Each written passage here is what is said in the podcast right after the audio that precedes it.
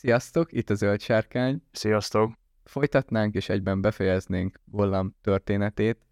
Mória sötét tárnainál hagytuk abba, vagy hát addig még eljutottunk, hogy rá lehet a szövetségre, és innen egészen Lothlórienig követte a nyomukat, ahol az első igazi kísérletet teszi meg arra, hogy megszerezze Frodótól a gyűrűt, mikor is Lothlórien határánál Haldirékkal találkozik a szövetség, akik ilyen fletekre vezénylik fel őket éjszakára, hiszen a múriai orkok nem hagyták annyiban a történteket, és az est leszálltával kirajzottak Móriából a szövetség után.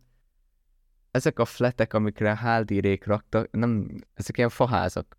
Nem, nem tudom, hogy ezt hogy kéne definiálni ezt jó. Hát én ezt úgy képzeltem el, legalábbis most ez már szubjektív lesz, hogy ezek ilyen, én nem háznak képzeltem el, hanem egy ilyen, de végül is lehet háznak is hívni, egy ilyen felépítmény egy fának a plomb koronájába. Kb. mint amúgy a filmben is látjuk Jacksonnál. Ezek a fatetei valamiféle épületszerkezetek. Nyilván a tündék is észreveszik ezt az áthaladó orkhordát, valamint fullánk is világít. Frodónak azt tűnik fel, hogy oké, okay, hogy fullánk fénye kialudt, de maga a veszélyérzet nem hagyta el Frodót, biztosra vette, hogy valami még olálkodik a fánál. Ezt megerősítette, hogy halk szimatolás hangokat hallott. Párosult mellé még olyan hang, mint hogyha valaki körmével a fák kérgét karmolászná, és ahogy lenézett és belevámult a sötétbe, akkor vette észre, hogy valami próbál felmászni a fatörsön, és két halmány szemet meg is pillantott, aztán mikor visszatért Hádér, akkor gyorsan ez az alak lecsusszant, és eltűnt a homályban. Igen, és az ugye fontos, hogy nem, nem csak Frodo vette észre, hanem gyakorlatilag az ottani tündék is tisztában voltak vele, hogy ott van. Csak ilyen szánalomszerű dologból, vagy valami ilyesmi érzelemtől vezérelve nem bántották. Azt gondolhatjátok, hogy egy borrai ork csapatnak Lothorienben valószínűleg milyen végzet jut, amikor Hádír beszélgetett azokkal a tündékkel, akik ezt a ellentámadást indították az orkok ellen, akkor ott mesélték neki, hogy láttak egy fura teremtményt, ami görnyet háttal futott, kezel majdnem a földet érte, és olyan volt, mintha egy állat lenne, de mégsem az. Elfogni nem tudták, lelőni pedig nem akarták, mert tündék, és hát nem tudták, hogy jó vagy rossz természetű lénye ez a valami. Gollam pedig bevetette magát az ezüstér mellett a rengetegbe, és innentől kezdve igazából nem is mutatkozik addig, amíg a szövetség a kis pihenőjét tölti Lothlórienben, de feltételezhetően valahol ott a határ közelébe az Anduinnál tanyázott és várt. Azért ő piszkálja az embernek a fantáziáját, hogy mit csinálhatott addig ott, honnan tudta, hogy mikor indultak el. Valószínűleg elég közel lehetett ahhoz, hogy, hogy tisztában legyen vele, hogy mikor kell, hogy elinduljon tehát a lényeg az az, hogy akkor, amikor kellett, akkor pont ott volt, ahol kellett, és így tudta őket követni. A harmadkor 3019. évének február 16-án a szövetség útra kelt, Gollam pedig újra a nyomukba akadt, szerzett magának egy hajót, vagyis egy fatörzset, és azzal úszott utánuk végig az Anduinon egészen a Rauros vízeséseig. Itt már annyira nem tudta elkerülni a szövetség tagjainak a figyelmét. Először Samu vette észre, aki csak egy ilyen lizdérces lázálomnak gondolta, mert oké, okay, hogy ott egy, egy, egy fatörzs, ami a furán úszik, és követi őket, de hogy annak keze van, meg szemei, az már azért kicsit durva volt. És ekkor avatja be Frodo, hogy hát az Gollam, és hogy már ő is látta a szeten. Február 19-én történt ez, amikor Samu vesz észre, és aztán utána való nap, amikor már Frodo és Aragorn is erről a témáról beszélget. Igen, és ugye Aragorn az mondja is, hogy az út közben megpróbálta többször elkapni, de nem sikerült neki egyszer sem. Ő mondja, hogy már Mória óta folyamatosan követi őket, direkt azt hitte, hogy itt a vizen lerázhatják, de ez nem sikerült, mert hát agyafúrt kis vízilény, ami végül is, hogyha az eredet történetét nézzük, akkor ez... Hát ő, ő hazai pályán volt igen, ennek már megvan ágyazva a történet szempontjából, tehát ez nem egy olyan skill vagy képesség, amit most hirtelen fejlesztett ki. Viszont így, hogy ennyire aktívan érdeklődik irántuk, valamint ott van a másik veszély, hogy akar vagy akaratlanul, de a környékben olálkodó ork csapatokat is a nyomukra vezeti, ezért Aragorn utasítására a szövetség megszaporázta a tempót, valamint folyamatos őrséget tartottak, és ez lényegében hatásosnak is bizonyul, mert Gollam nem mutat jelenlétet egészen február 29-ig, mikor is Emil Muilban megszelidítik. Igen, miután ugye a szövetség felbomlott, és Samu és Frodo külön utakon kezdett el járni, utána őket követte, és akkor Emil Muilba a bolyongásuk közben elkapják. Ez lényegében arról szól, hogy hűséget fogad Frodoéknak. Most ez, hogy ki szerint milyen hűség volt, ez mennyire volt őszinte, az egy másik kérdés lesz majd később így a történet végére, de Frodo tudta Gandalftól, hogy Gollum már járt Mordorban, ezért azt vélte feltételezni, hogy Gollum tudja is az utat, ami bebizonyosodott. Hát Gollum ő, ő azt mondja, hogy véletlenül járt arra felé egyszer, de hogy nem akar visszamenni. Az nem tiszta, legalábbis Frodo és amúgy nem tudja, hogy ő most elszökött-e, vagy elengedték-e. Mert hogyha elszökött, akkor nyilvánvalóan tudhatna egy olyan befelé vezető utat, amin kijött. Ugye, ha elengedték, akkor ez kevésbé adódik, mert akkor kiengedhették a főkapun is, ami nehéz bemenni. Valószínűleg Sauron elengedte, mert hogy több haszna származik abból, hogyha ez a teremtmény szabadon olálkodik, meg ugye ő is azt remélte, hogy rávezeti a nyomára a gyűrűlérceket, meg hát saját magát is a gyűrűleg, tehát Gollam szemszögéből ez úgy jöhetett le, hogy ő megszökött, viszont valójában meg Sauron engedte el, mert hát Mordorból Sauron fogjaként csak úgy nem lehet eltűnölgezni.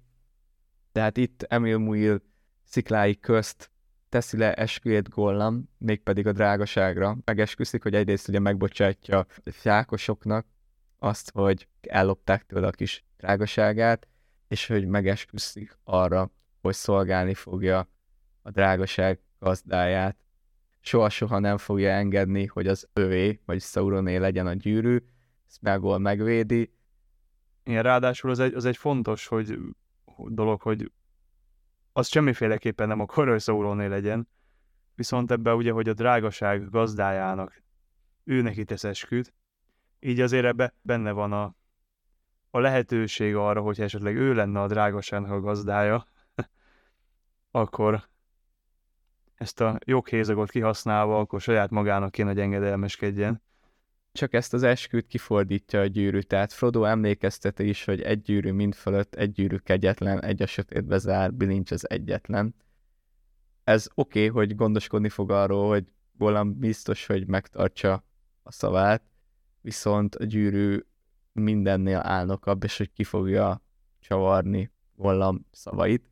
Tehát végül is megtörténik ez az eskü, és le is veszik róla azt a tündekötet, amivel megkötözték, és itt mindenki meg szokta említeni, hogy fájdalmas jéghideg érzés nyilal Gollamban, így a tündekötél miatt, de hogy nem csak a tündekötéllel van baja, hanem mindennel, amit a komisz tündéktől származik, a lembász, amivel próbálják később betetni, hogy szerencsétlen ne halljon éhen.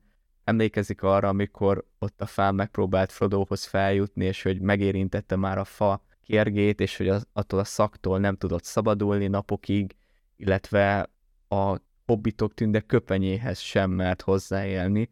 Tehát nem csak a, a lembásszal, meg a kötéllel van baja, hanem mindennel, ami tündéktől eredeztethető, és hogy később majd a Banyapó barlangjában Elrendil fénye is tönkreteszi minden tervét. De hát itt, ide még mindjárt eljutunk.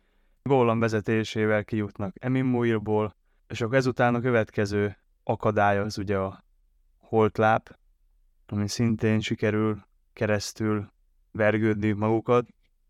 Március 1 és március 2 ez az a igazából így egy két nap, amit a holtlápnál töltenek. Itt ami fontos aspektus van, az egyrészt ez a gollam élelmezésével kapcsolatos kérdéskörök, hogy miket és hogy eszik, hát ugye sehol semmi halacska vagy madaracska. A Lembászra meg csak annyit mond, hogy ez por és hamu, és ő nem hajlandó megenni, és akkor inkább hoplal, és szegény-szegény szmágol éhezik. Hát szerencsére jelentős tartalékai voltak, így túl tudta vészelni ezt az időszakot. Igen, megtalálta maga kajáját. Úgy ért vissza, hogy csupa sár volt, és csámcsogott, meg nyáladzott, de a hobbitok inkább nem akarták tudni, hogy mégis mit talált magának élelmet egy holt lábban. Ez mindenkinek a saját képzeletére van bízva. Ez az egyik, másik, amit előjön, az Gollamnak a történelmi ismeretei. Hogy pontosan ismerte a holtláb eredetét. Igen. De elég sok mindenről elég sokat tud. Hát művelt volt. A nagyanyja foglalkozott a tanítatásával. Mielőtt elküldte. Igen. A harmadik pont pedig talán a Nazgul érkezése.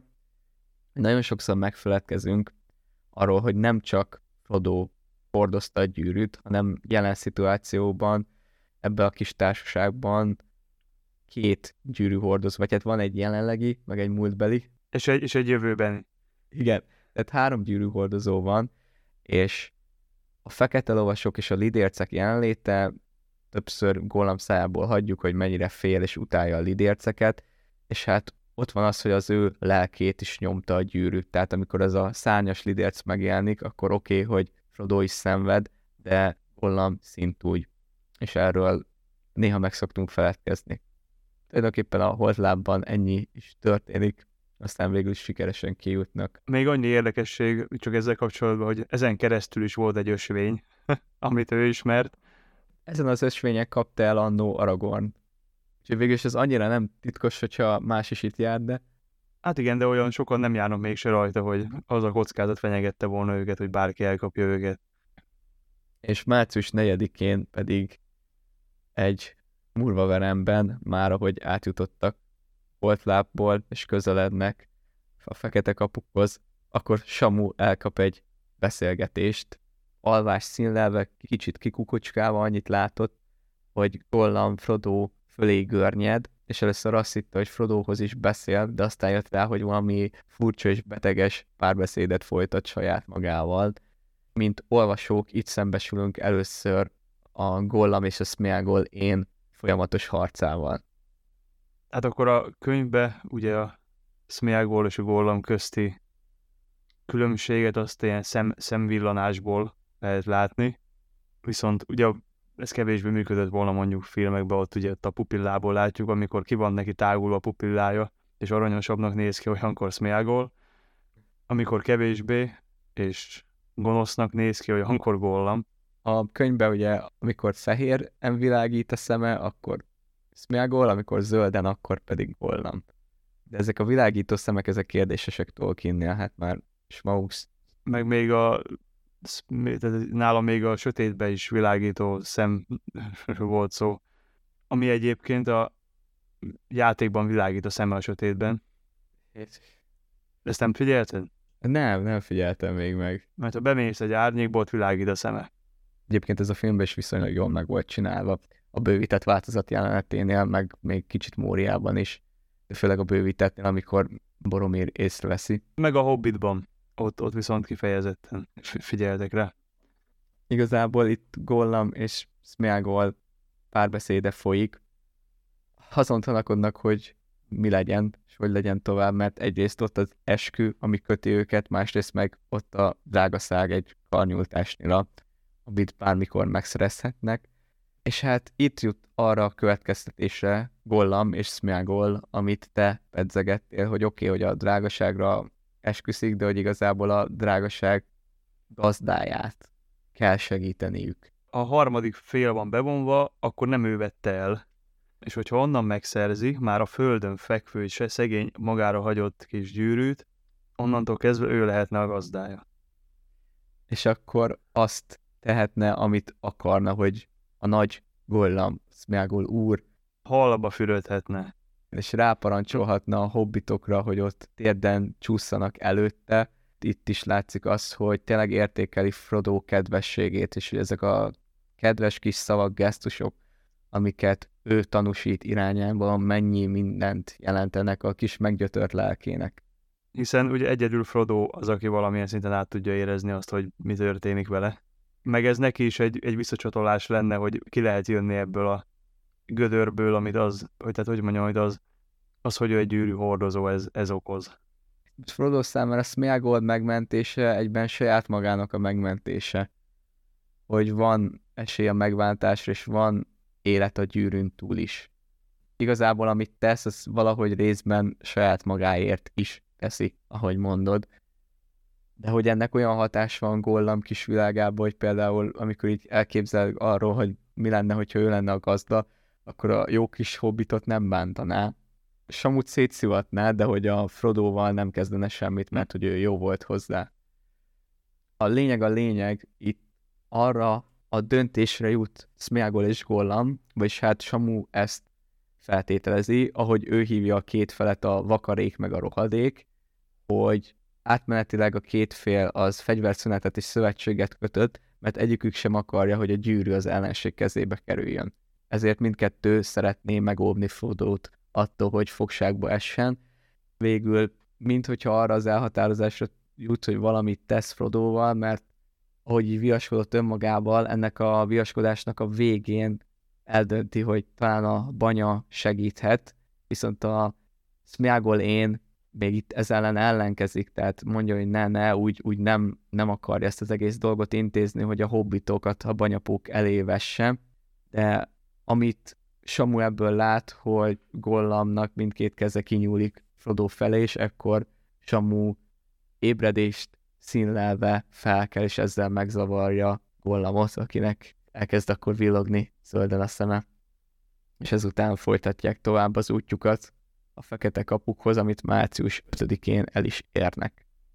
Ha nagyon összesűrítjük, akkor annyi történik, hogy Smeagol meggyőző őket arról, hogy van egy olyan út, amivel jobban járnak, mint egyenesen besétálni a fekete kapukhoz, mert az valószínűleg nem lenne egy túl sikeres küldetés.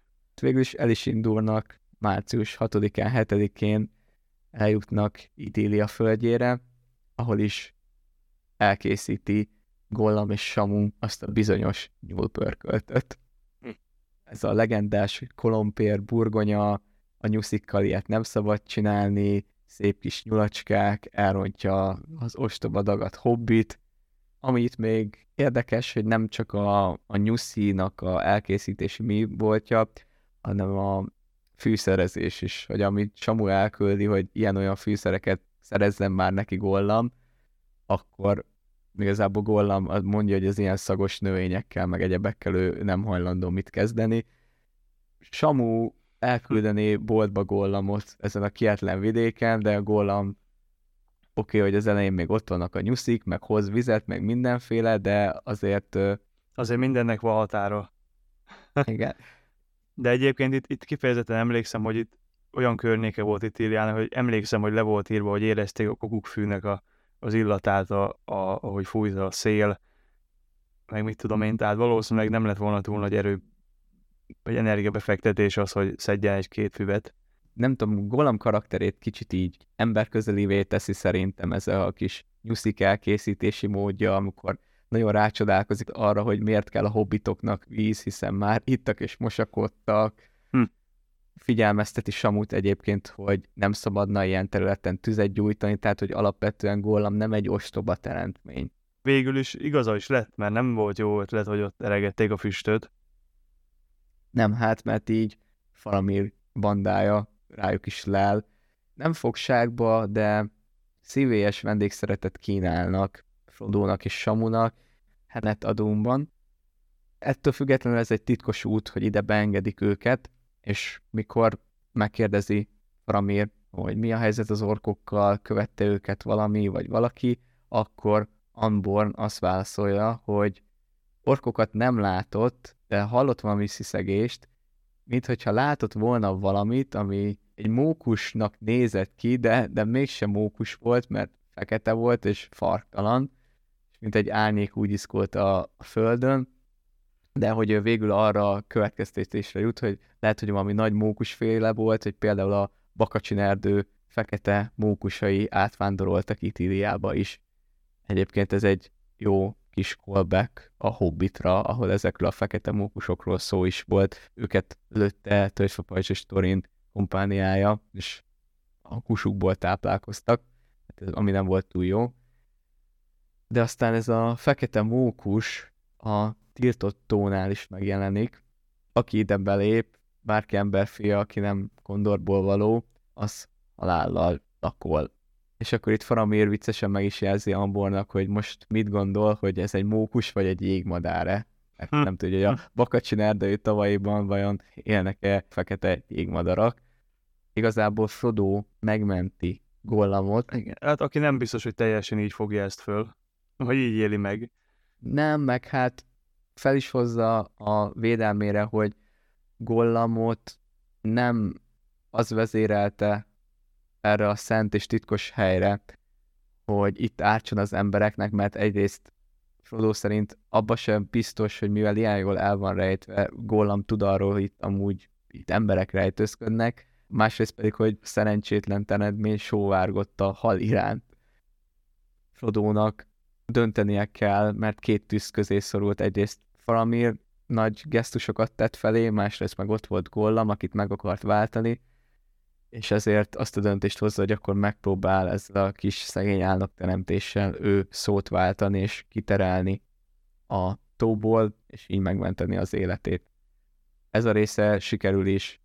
Aztán Faramir emberei rávetik magukat viszonylag erőszakosan, ahhoz képest, hogy ők mennyire edzettek, és milyen sokan vannak, Gollam pedig tényleg egy, egy kis ösztövér teremtmény, aki nagyon áldázan küzd ellenük, megkötözik, zsákot húznak a fejére, és itt történik egy kisebb kivallatás, nem annyira túltolt, mint a filmekben. Talán az érzékletes, hogy Faramir kérdezgető, hogy hogy hívják, honnan jött, hova akar menni. Valam csak annyit mondta, hogy eltévedt, se név, se dolog, se drágaság, se semmi, csak az üresség és csak az éjség.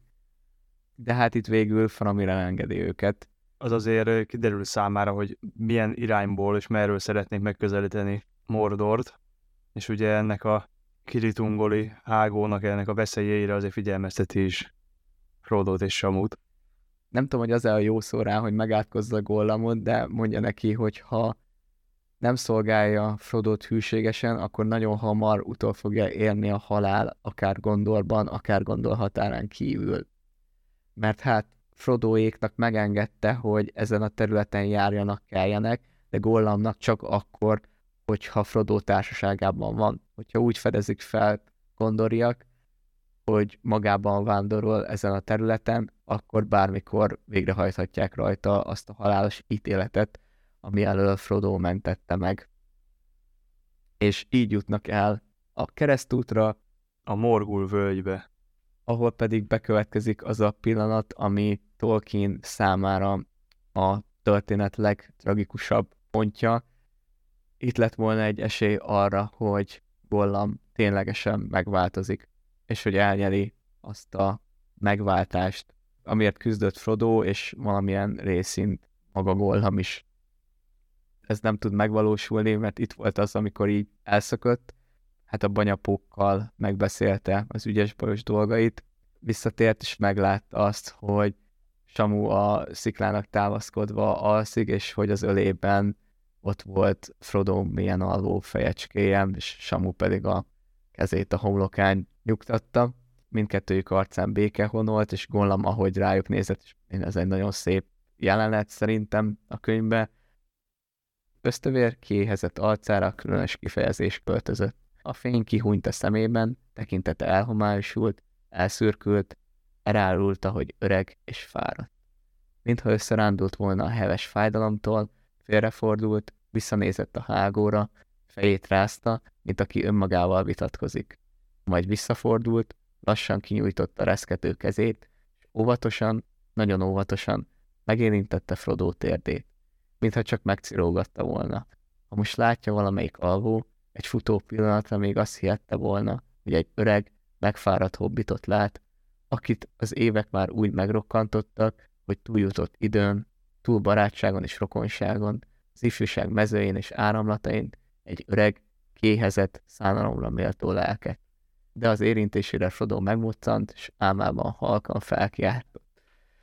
Ja, és akkor erre történik az a sompolygós rész, ahogy Samu azt látja, hogy éppen Gollam a gazdáját fogdossa, nyersen rákiabál, hogy mit csinál, megvádolja sombolygással, megbánásnak eme futó pillanata visszavonhatatlanul elmúlik, és eldöntetett, hogy Melgolnak vége, és átvette a helyét a hadék. Hm. Igen, csak most úgy közben eszembe jutott, hogy ez még egy ilyen pillanat, amikor látszik, hogy azért ugye sokszor meg, hogy azt mondják, hogy nagyon feketék, meg fehérek a karakterek, de hogy még talán a legjobb szándékú karakter se teljesen fehér, mondjuk, mint Samu. Nem lehetne azzal vádolni, hogy bármikor is bármilyen rossz szándékú cselekedetet tett, de hogy ez, ez mégse, hogy mondjam, saját szándékán kívül, hogy mégis egy olyan cselekedet, ami nem a legjobb volt. És akkor itt eljutnak a banyapók barlangjában, ami szintén máshogy játszódik le a filmekben, mert Frodo és Samu itt együtt marad. Ahogy az oduból próbálnak elmenekülni, így Frodo előnyre tesz szert Samuval szemben, Samut lefogja Gollam is, aki viszont alábecsülte ellenfelét, és ebben a tusában Samu kerekedik felül, agyonveri Gollamot azzal a sétapálcával, amit még Framirtól kaptak. Gollam elmenekül, viszont ezzel elérte azt, hogy éppen annyira hátráltatta Samut, ami elég volt a banyapóknak, hogy megmarja Frodót. Samu, mivel halottnak hiszi Frodót, ezért átveszi tőle a gyűrűt egy rövid időre. Ezután kezdődik a mentőakciója, ami után kiderül, hogy mégsem halott. Gollam a történetbe majd azután kapcsolódik be újra. Hát már csak a végzett hegyének a lejtőin. Mivel nem láttuk meghalni, valahol a közelben ólálkodik, erre erősít rá, amikor két ork és egy ork egy uruk beszélgetését hallgatják Samuék, hogy parancs érkezett Baraddurból, hogy el kell foglalniuk ezt a másik kis teremtményt, és itt az egyik ork állítja, hogy amúgy a háta közepén ő el is találta Gollamot, de hogy meglépett előle. Nem tudjuk, hogy ebből mi az igazság, csak annyit tudunk, hogy amikor már tényleg Szamatna úrtól egy köpésre voltak a hobbitjaink, akkor veti rájuk magát Gollam. És szintén lejátszódik egy hasonló jelenet, mint Emil Muilban közte és Frodo közt. Gollam harci képességeinél látni kell, hogy az elején nyilván jóval erősebb volt, de aztán egyrészt a banyapóknál is elbukott Samu ellen, másrészt a végzett hegyénél Frodo ellen. A banyapóknál ez azzal van magyarázva, hogy örömkiáltásában elszólta magát, mielőtt még teljesen meglepette volna Samut, míg a Mézet hegyénél már le van szögezve az, hogy ez teljesen másképp üthetett volna ki ez a harc, a gollam olyan, mint régen, de hogy nem tudjuk, milyen szörnyű ösvényekkel jutott el idáig a hegyig, magányos volt, éhes, szomjazott, és egyre inkább emésztette a vágy és a fájdalom, hiszen ekkor világosodott meg benne úgy igazán, hogy a gazda mit akar tenni a drágasággal. De Frodo lerángatta magáról, és ráparancsolt, hogy távozzon, ne zaklassa többet, ha még egyszer hozzáér, akkor taszítsa magát a végzett tüzébe. Ezzel el is ballak, hogy teljesítse a küldetését, és Samura marad, és itt jön az a megbánási pillanat, ami, hogyha a banyapók odója előtt történik, akkor megváltoztatja a cselekményt, de a logikus pont, hogy ez bekövetkezzen, az itt volt, ugyanis Samu a két esemény elteltek közt maga is gyűrűhordozóvá vált, ezért rövid ideig megtapasztalta, hogy milyen az, amikor a gyűrű valakit a lapszolgájává tesz. Soha többé nem lehet békességet és megnyugvást. Átérezte úgy, ahogy Gollam kis megtöpörödött testének és lelkének a kínjait, de nem voltak szavai arra, hogy ezt kifejezze. Gollam pedig könyörgött előtte, hogy hagyja a kicsit élni, mert a drágaság az úgyis mindjárt elpusztul, és hogy nem marad más belőle, mint por. Miután ott hagyta, Samu követte Frodót. Tehát már ott voltak egyébként a célegyenesbe a legvégén, akkor Gollam még egy jó rázott ütéssel Samut harcképtelenné tette, külnek a segítségével. Aztán pedig, ugye mivel Frodo felhúzta a gyűrűt, erre képtelen volt bedobni a katlamba, magából a láb nyomaiból kikövetkezett, hogy hol van, és leharapta az ujjáról a gyűrűt majd pedig a örömében, ahogy újongott, beleesett a végzett hegyébe, és ő maga pusztított el a gyűrűt gyakorlatilag. Az most nagy kérdés, hogy ez ténylegesen mennyiben köszönhető annak, hogy túl nagyot lépett és megcsúszott, vagy mennyiben rendezte ezt úgy Iluvatar, a világ megteremtője. Gandalfnak van valami mondata, hogy, hogy voltak ott nagyobb erők, vagy van valami ilyen? Igen, ez már többször előjött, ezek a nagyobb erők, amik azt akarták, hogy Bilbo találja meg a gyűrűt, amikor Eru Iluvatarnak a világba való beavatkozásairól beszélünk, Numenor bukása mellett, talán ez az utolsó dolog, amit így felszoktak hozni az emberek, az ez, amikor megadta azt az utolsó löketet, szó szerint Gollamnak, ami ahhoz kellett, hogy elpusztítsa a gyűrűt. Gollam története így a drágaságával együtt ért véget, és talán az utolsó gondolat, amit így a személyével kapcsolatban megemlítenénk, azt láttuk, hogy milyen, milyen kettős, és hogy ez a szürke árnyalat milyen jól be van mutatva rajta keresztül, amit megbeszéltük, hogy Tolkien ezt sokszor vádolják, hogy csak fekete és fehér, de hogy látjuk, hogy nem. Ahogy említettük, ő maga is az egész mesének a legtragikusabb pontjának azt véri, amikor Samu olyan durván szól rá Gollamra, viszont azt is mondja, hogy tehát, ha a történet logikáját nézzük, akkor Samunak így kellett cselekednie, hiszen gazdáját kellett megvédenie, bizonytalan, tehát hogy nem volt olyan különösebb oka arra, hogy, hogy ne így reagáljon. Persze, nem, nem volt semmi ok arra, hogy megbízzon Gollamba. Hát főleg, hogy kihallgatta ugye a múltkori beszélgetést, és ott is így szakította meg, hogy már Gollam nyújt volna a gazdáját, és akkor még azt a vitát hallotta, és az ő agyába az nem képződött le, hogy ebbe a vitába Smeagol ellenszegült Gollamnak, és nem foglalt nyílt állást, hogy jó, akkor most tényleg rohadékok leszünk, hanem nyitva adott egy olyan kaput, ami akkor kezdett el igazán kitárulni, amikor meglátta az alvó hobbitokat és ezt a kaput csapta be ezzel a modortalan megjegyzésével Samu.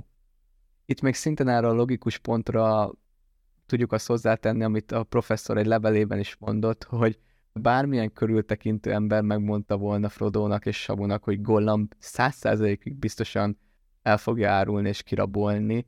A végén valóban ki is rabolta és megsebesítette, de ez a utolsó árulása pontosan akkor történt, amikor ez a végső gonosz tette, ez a lehető leghasznosabb dologgá fordult volna át, amit bárki bármikor Frodoért tehetett volna.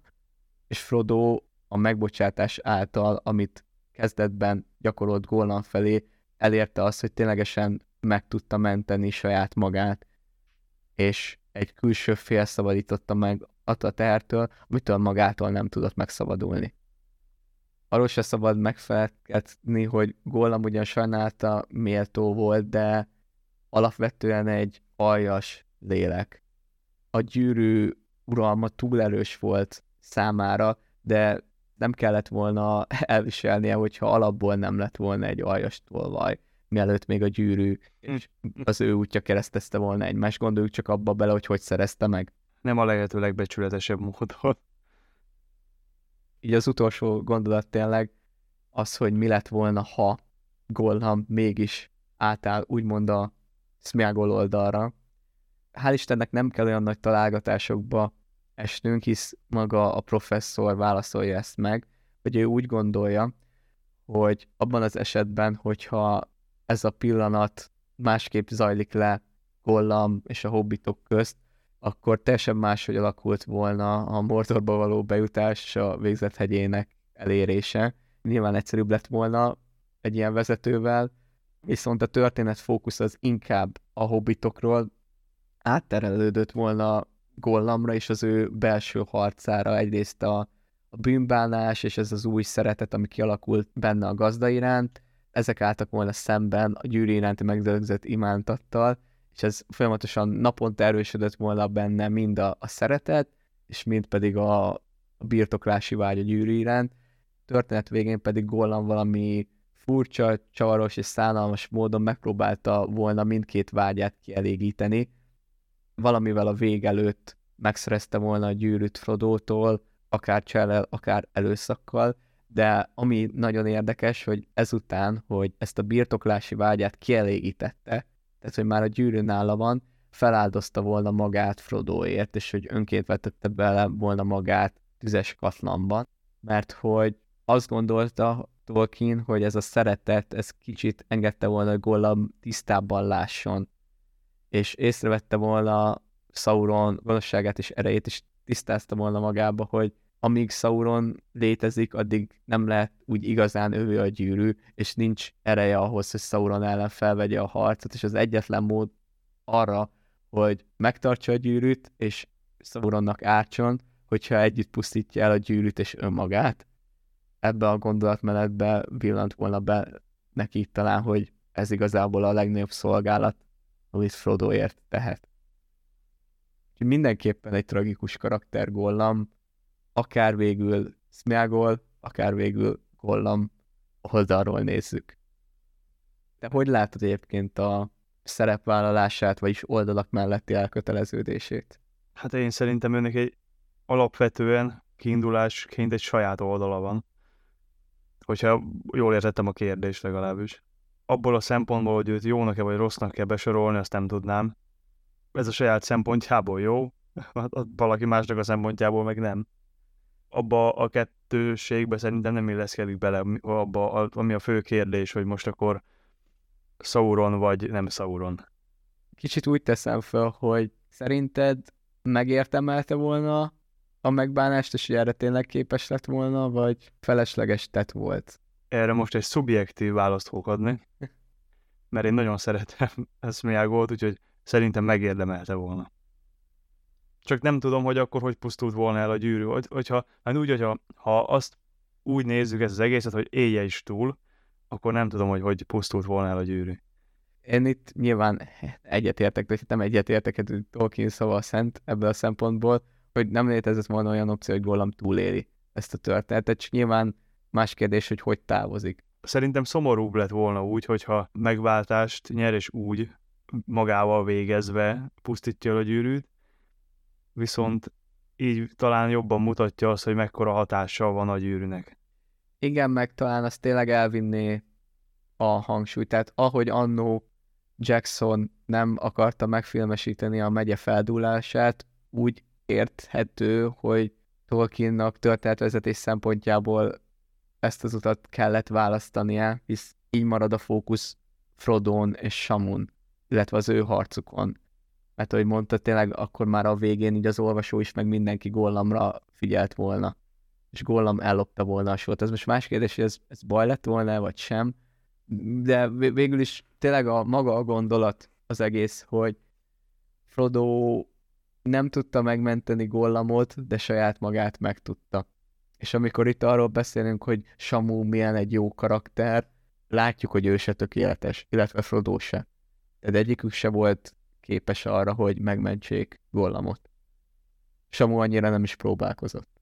Csak a végén, de akkor már túl késő lett. Nincs semmi, amit hozzátenni, igaz? Szerintem nincs. Hogy szárja, mi, le, mi legyen a frappáns lezárás a végére? Mondj valamit a tragikus sorsáról. Ja, uh, akkor...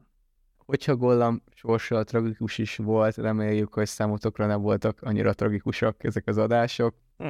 Hm. Minden jót nektek, sziasztok, és találkozunk a következő részben. Sziasztok!